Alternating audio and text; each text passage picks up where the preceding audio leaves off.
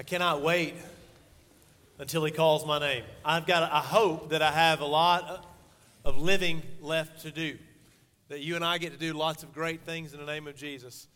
But I am excited to think about the day that he calls my name and I come back. And we gather and he says, Well done, good and faithful servants. So if you got a red card when you walked in, would you hold it up so that everybody around you can see it? You should have had a Boy Scout that gave you a card that says, nine ways. The nine ways to follow Jesus for us at Carterville is a way to think about discipleship that helps make sure that we don't find ourselves just being religious, just going through a bunch of empty rituals. We want to make sure that we belong to Jesus. And we live in a place where everybody might say they're a Christian. We live in the Bible Belt. We live in Mississippi for crying out loud. Everybody's going to say, Yes, I believe in God. Yes, I'm a Christian. But maybe they don't have a meaningful relationship with God. Maybe they never gave their life to Christ. How do we know the difference? So, what we did, we read the scriptures and we realized that everybody in the world of Jesus, everybody in the Gospels Matthew, Mark, Luke, John everybody in those Gospels went to church. They all were religious. They all prayed. They all read their Bible. They all gave their offerings. They all, they all knew who God was. But there's a tremendous difference in the 12 guys and the 72 and the hundreds and the multitudes that leaned in and listened to Jesus. They were very different than the guys who followed the Pharisees, the chief priests, the Sanhedrin, or Caiaphas, the man that called for Jesus' execution. So here's what we want to do. When we talk about discipleship, following Jesus, we want to really put ourselves to the test. We want to measure whether we're just religious or are we really living like Jesus? Are we being changed? So, these nine ways to follow Jesus, these were nine things that we observed in the Gospels that Jesus taught specifically about to differentiate between his group and other religious people that weren't like him. So, today we're going to talk about love. Today we're going to talk about the most powerful thing that God put in our toolbox. So let's turn to John to Matthew chapter 22. In Matthew chapter 22, we're going to read verse 34 and following, and we are going to talk about love. And I'm not talking about just like your mom and dad loving each other scouts. I'm not talking about just, you know, it's Valentine's Day right around the corner. I'm talking about real love. I'm talking about God's love. I'm talking about love that is so powerful that it would cause God the Father to, to come to us in Christ Jesus, that He would die on the cross and send the Holy Spirit to minister to the church. I'm talking about love so powerful that it would cause church members to forgive each other that it would cause people who have long standing grudges to drop them and heal. I'm talking about a love so powerful that it would transform communities and cultures and churches and cities and schools, not just a pitter patter in your heart. I'm talking about a choice, a decision that would allow you to love your enemy, to love your neighbor. I'm talking about a kind of love that can radically turn the world upside down and change the rest of your life. Today, I want to ask you really simply are you loving like Jesus loved. And if you're not, are you ready to drop that, to lay that on the altar and walk out of here following Jesus? Are you ready for God to change your heart, to make those dead places come alive so that you will love the way that Jesus loved? Let's read Matthew 22.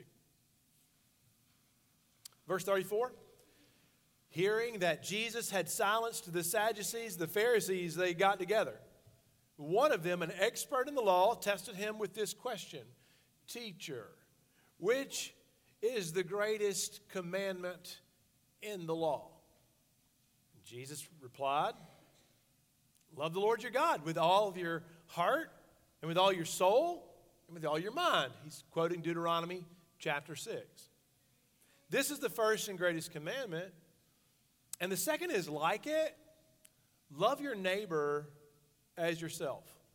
All the law and the prophets hang on these two commandments. All right, so Jesus said the greatest commandment in the entire Bible, of all the things God told people to do, the most important one is that you would love God with everything you are all of your influence, all of your strength, all of your power, all of your words, that you would love God with all your heart, your soul, your mind, your strength, that you would love God above every other thing, more than your job, more than money, more than fame, more than power, more than prestige, more than the great outdoors, more than an A on the test, that you would love God more than anything. It's the most powerful commandment. The second one, Jesus said that's just like it, is that we would love each other.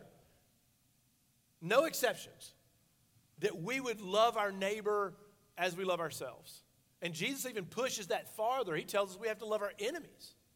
I so the greatest commandment in all the Bible is love. So, Scouts, it's Scout Sunday. I thought we would uh, make the sermon a little bit more interesting and memorable. So, I want to tune in. What is the greatest thing in your backpack? Like when you go camping, what is the b- best thing that you take? And if I ask all the Scouts, some of them might say, Oh, it's my sleeping bag. I hate to be cold at night. Some of them might say, Oh, it's my tent because I certainly don't want to be rained on you know, in the middle of the night. That would be miserable for me. But I brought a couple things that I thought were pretty cool that I sometimes take camping with me. So, what's the greatest thing that you have when you go camping? I thought I would begin in the beginning.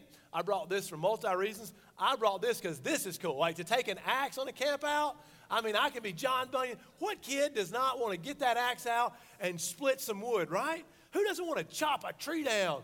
Well, the guy that was standing beside the last guy that cut his foot, you know, uh, probably. So this is a pretty cool thing to have in your backpack, a nice sharp axe. But you probably are going to have to go to the emergency room. So Boy Scouts, sorry, you can't take them. Your Scoutmaster can. All right. That would be that would be pretty cool. For a minute, for a minute. I brought some other things. I thought this is pretty cool. Some of the scouts already know what it is before I take it out of the box. Does anybody know what this is? Scouts, do you know what this is? Some of you said matches. You're close. You're in the like you're in the right, you're in the like, right ballpark. All right, Boy Scouts now, do you know what this is? Legit, this is a stove. Can you believe that? So, a lot of you that have been around a while, you know that backpacking is my favorite hobby. I don't do it much anymore, but man, I love to go to the mountains backpacking. Everything's got to be small and light. This is a stove. You screw it down to a, a can of isopropyl uh, butane and it will burn and you can cook whatever you want to. Isn't that terrific? That's the coolest thing. So, there you go stove in your pocket. That's right. All right, I brought something else. Boy Scouts, can you tell me what this is? This is a water filter, right? I can drink water like from where I don't have to carry in a whole lot of water. Water's heavy. But I could just use a water filter, pump water right out of the stream. I think this one, Stephen George gave me this one. This is a, probably half of the things that I have for camping, Stephen George probably gave me. But this is, a, this is a water filter. Now, I thought this was cool, right? Watch this. One step up, like the newer version of it.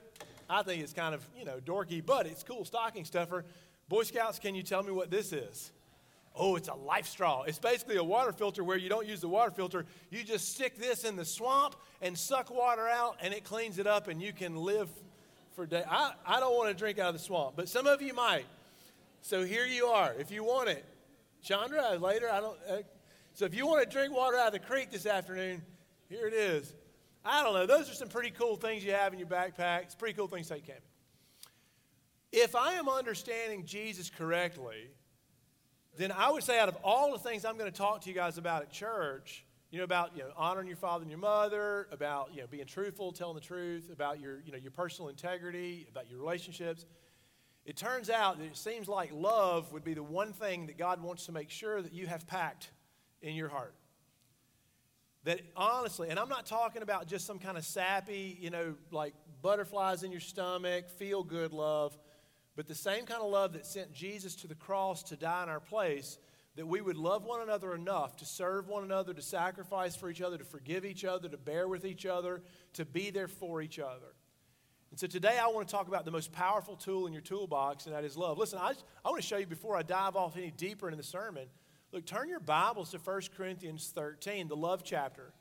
And I want to tell you something that God showed me a couple years ago that just blew my mind. In 1 Corinthians 13, Paul drops this chapter all about love. We normally read it at weddings, right? Where it says, you know, love is patient, love is kind, it doesn't envy, it doesn't boast, it's not proud, it doesn't dishonor others, it is not self seeking, it is not easily angered, it keeps no record of wrong. Love does not delight in evil, but always rejoices in the truth. It always protects, always trusts, always hopes, always perseveres. We love the love chapter. But this is what God showed me a few weeks ago. In 1 Corinthians 12 and 1 Corinthians 14, the church in Corinth, people are arguing about their spiritual gifts. There's some people that have been given a supernatural knowledge from God. Like they, God's given them great wisdom, they have deep knowledge, they're geniuses, and they are proud of it. There are other people in the church that God's given them the charismatic gift of speaking in tongues, whether that's like in Acts chapter 2, where they speak and people can understand them in their own language. Doesn't seem that's the case because in 1 Corinthians they say, hey, you got to go one at a time, make sure you have an interpreter. But something was happening where the Holy Spirit was coming over people in the church and they were saying something from God and another person was gifted to interpret it. And that was pretty impressive, right? Because those people, they kind of had this special status like, wow, the Spirit speaking through you. Other people in the church had the gift of prophecy, which doesn't just mean they closed their eyes and told the future. It means they had a knack for knowing what God was saying. And a lot of what God's saying, He's already said in the scriptures, like Isaiah the prophet. Just take it and preach it and tell the world what God is saying. But these prophets could speak and tell you what God was saying to us. They could take God's word and speak it forth, and they would let us hear God's word. So these are the guys that would get the platforms and the pulpits and the attaboys and the accolades and the spotlights. And so in chapter 12 and chapter 14, Paul is trying to rein them all in because they've gotten into this contest to see which one of them is the most important in the church. Whose gifts are the most special? Whose gifts are the most powerful? Who's the best? And in 1 Corinthians 13, Paul basically puts them all in the corner. And I want to show you essentially, if I'm reading this right, Paul's going to tell you that none of those gifts are nearly as good as the simple and as the often overlooked gift of divine love manifested through the Holy Spirit in a believer's heart who's willing to love the Lord with all their heart, love their neighbor as themselves, all the way down to loving their enemy. In other words, Paul's going to tell you, and I'm going to show you, that love is the most powerful gift in the church. Let's see if that holds up.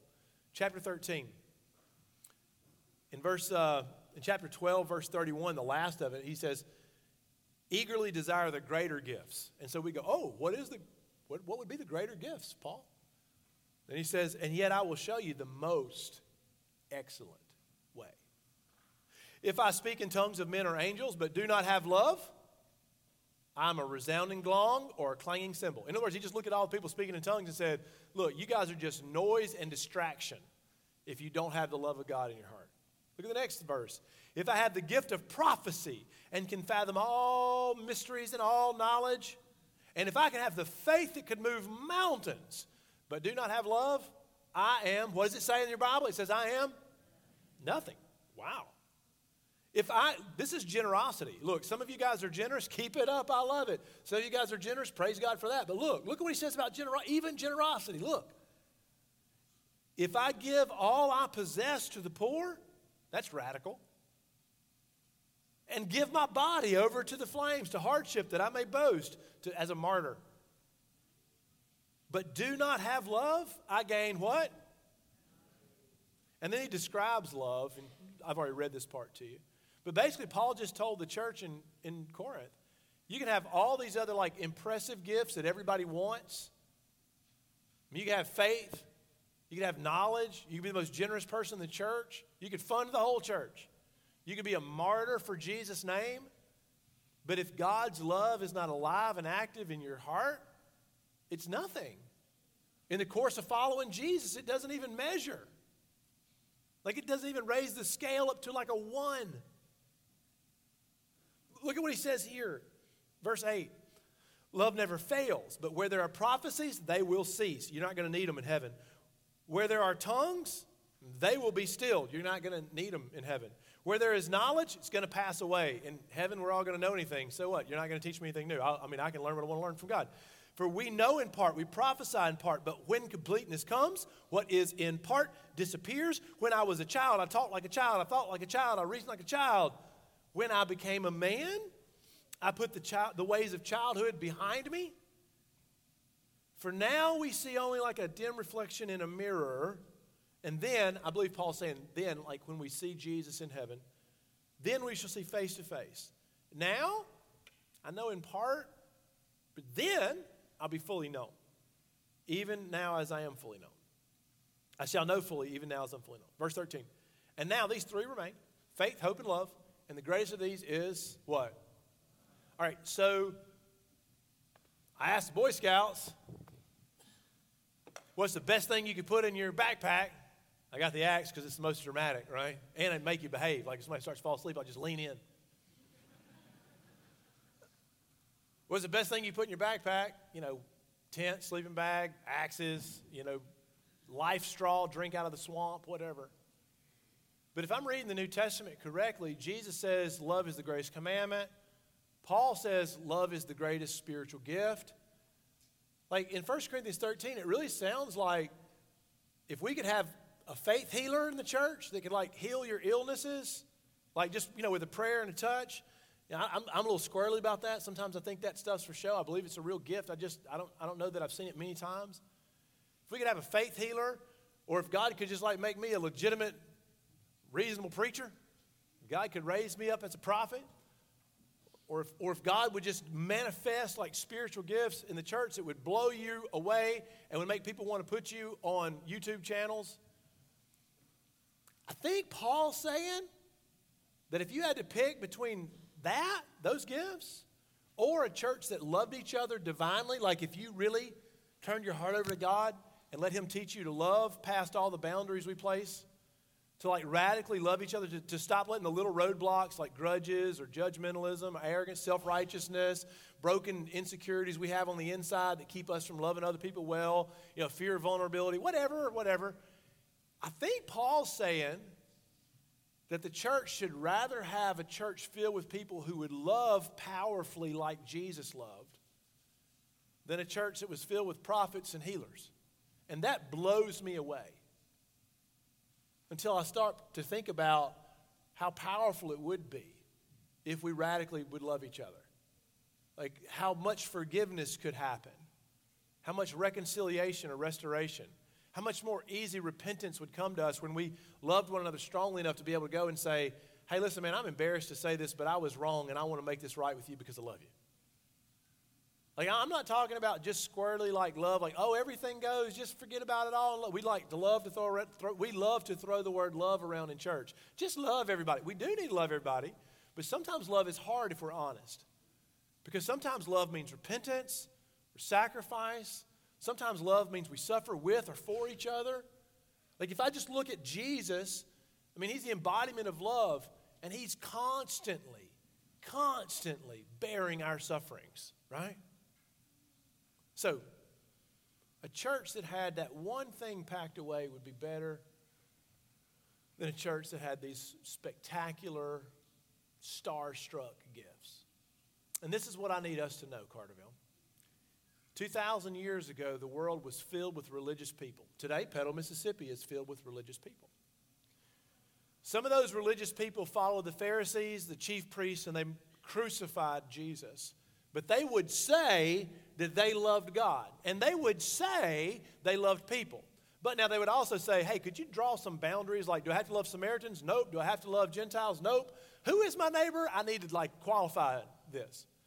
And then there was a different group of people who followed Jesus. And their lesson in love came from watching Jesus for three years to see what it meant to go and touch lepers even if other people spoke badly about your reputation, to eat with tax collectors and sinners, to see what it meant to give your life on a cross, to be mocked or ridiculed, to have powerful forces opposed you, to call people to be your followers that nobody else might have picked. They got a crash course in love by watching Jesus for a couple of years, and it meant that they looked entirely differently than the Pharisees. And I'm trying to figure out how to summarize that to the church because that's what I want from us, right? I know that everybody in Petal, when we walk out today, everybody is going to say, Oh, I love God and I love my neighbor. Everybody's going to say it. And so, what I'm trying to get my mind around in this sermon is like, what does it look like to do it? What does it look like? How is it different, right? How is Jesus doing something differently than the Pharisees? And this is what struck me, right? This is what I want you to go home with. I want you, I want two words. Two words. And, and I'll explain in a minute. Two words. Love does. D O E S. Everybody in the first century Mediterranean world could say, I love God. What is the difference? If you follow Jesus around, the difference is this Love does stuff. How many like husbands and wives in the room? You know, you're in one of those marriages. Don't raise your hand. Don't point your husband. You're in one of those uh, relationships, one of those marriages where, you know, the wife looks at the husband and says, "Hey, baby, I love you," and he says, "Ditto, baby," or he says, "I, you know, thank you, baby."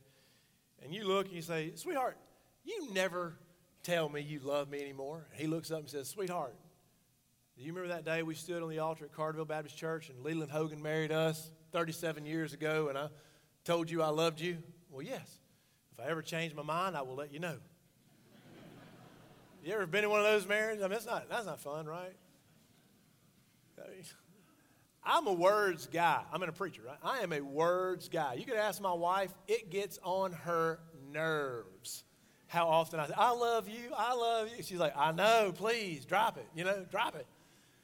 I tell, now, unfortunately, my wife is not a, love, a, a word person. Like, her love language is not words. So she's like, okay, thank you for telling me 10 times today. I really appreciate that. Now, if you really love me, go take out the trash.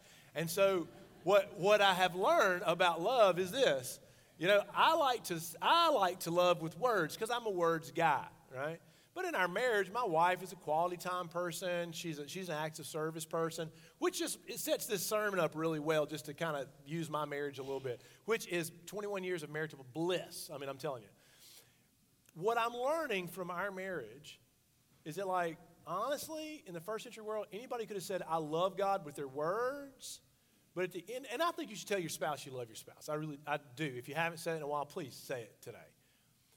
But I also think if you really mean it, it will translate into some legitimate actions. Like you'll do something, because love does. You'll do something. Like, it, and so what I'm learning is that, like, sometimes I love you comes to life with a broom in your hand, right? Or if you filled up the gas tank on a real cold day so that she wouldn't have to tomorrow. Or if you took out the trash. At my house, it's my least favorite chore. I hate taking out the trash because our driveway is 100 miles long. So, like, I'll see y'all tomorrow. I'm going to take the trash out. but what I'm learning is there's a difference in the Pharisees saying, Oh, sure, I love God, and the people that follow Jesus around and actually learn to start loving people. And everybody in this church is going to say, I mean, that was a great sermon because you just said, we like, just love everybody. But I'm asking you really, like, check your heart. Are you loving people? Like, I mean, eh, are there roadblocks of racism or classism?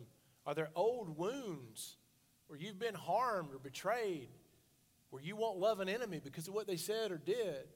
And maybe you need to get good Christian counsel on how to do that in a smart way and not hurt yourself in the future. But seriously, I'm asking do you love one another? Because if we do, we'll stop gossiping about each other when we're not there.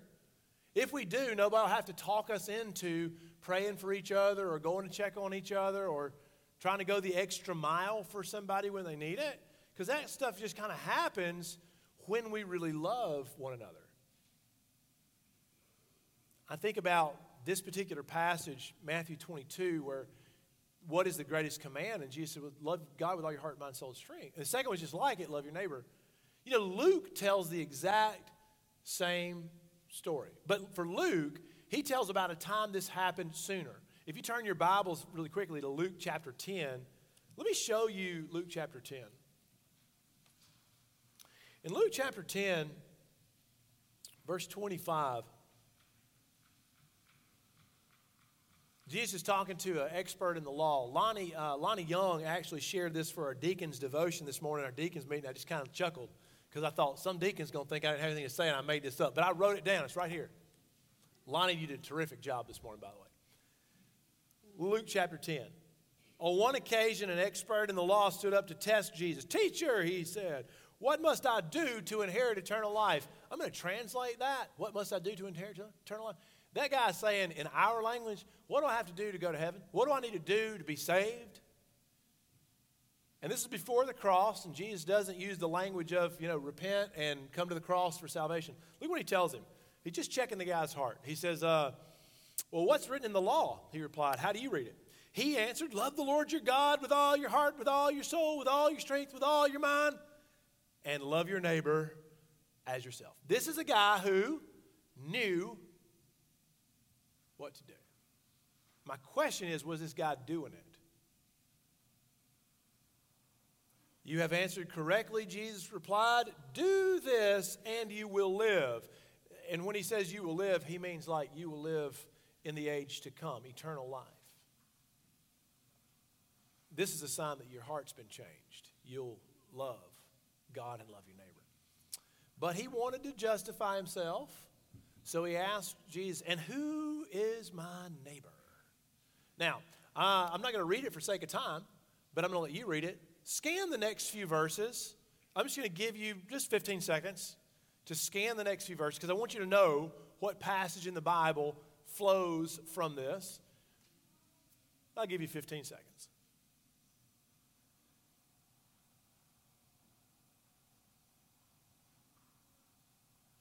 I'm going to ask you. What passage is it is the passage that we have nicknamed the good the good Samaritan, which is what? It's love in action. Like it's Jesus saying, "Hey, what's the great Jesus asked, what's the greatest command?" So he sets this guy up and he says, Oh, it's to love God and love people. Jesus says, Right. And the guy says, I need a little help with this. And I preach sermons on the Good Samaritan, and this sermon is not all about the Good Samaritan. But what I need you to see today is that love does something. And the story of the Good Samaritan is about two guys that did nothing but went to church a priest and a Levite, who would have said, I love God with all my heart and I love my neighbor as myself. And yet, when a guy needed a little bit of help, they just walked out of the way so they didn't, they didn't get slowed down or dirty. And a third guy, barely religious according to them, he probably was very religious, but in the eyes of these Jewish people, he was going to the wrong church for sure. A Samaritan guy stops and helps him like tends to his wounds, gets his hands bloody, puts him on his donkey and has to walk, takes him to the inn and says, Here's my money, take care of him. I'll come check later. If you need some more, I'll pay the rest of it. Just take care of the guy.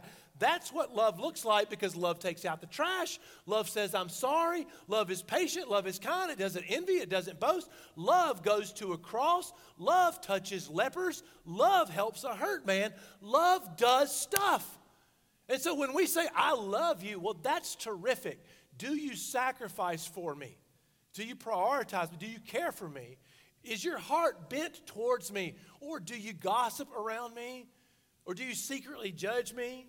So I just, when I, I knew I was going to preach a sermon about love, and I thought, oh man, how do I make sure that I don't go in there and say, y'all, let's just love everybody, high fives for Jesus?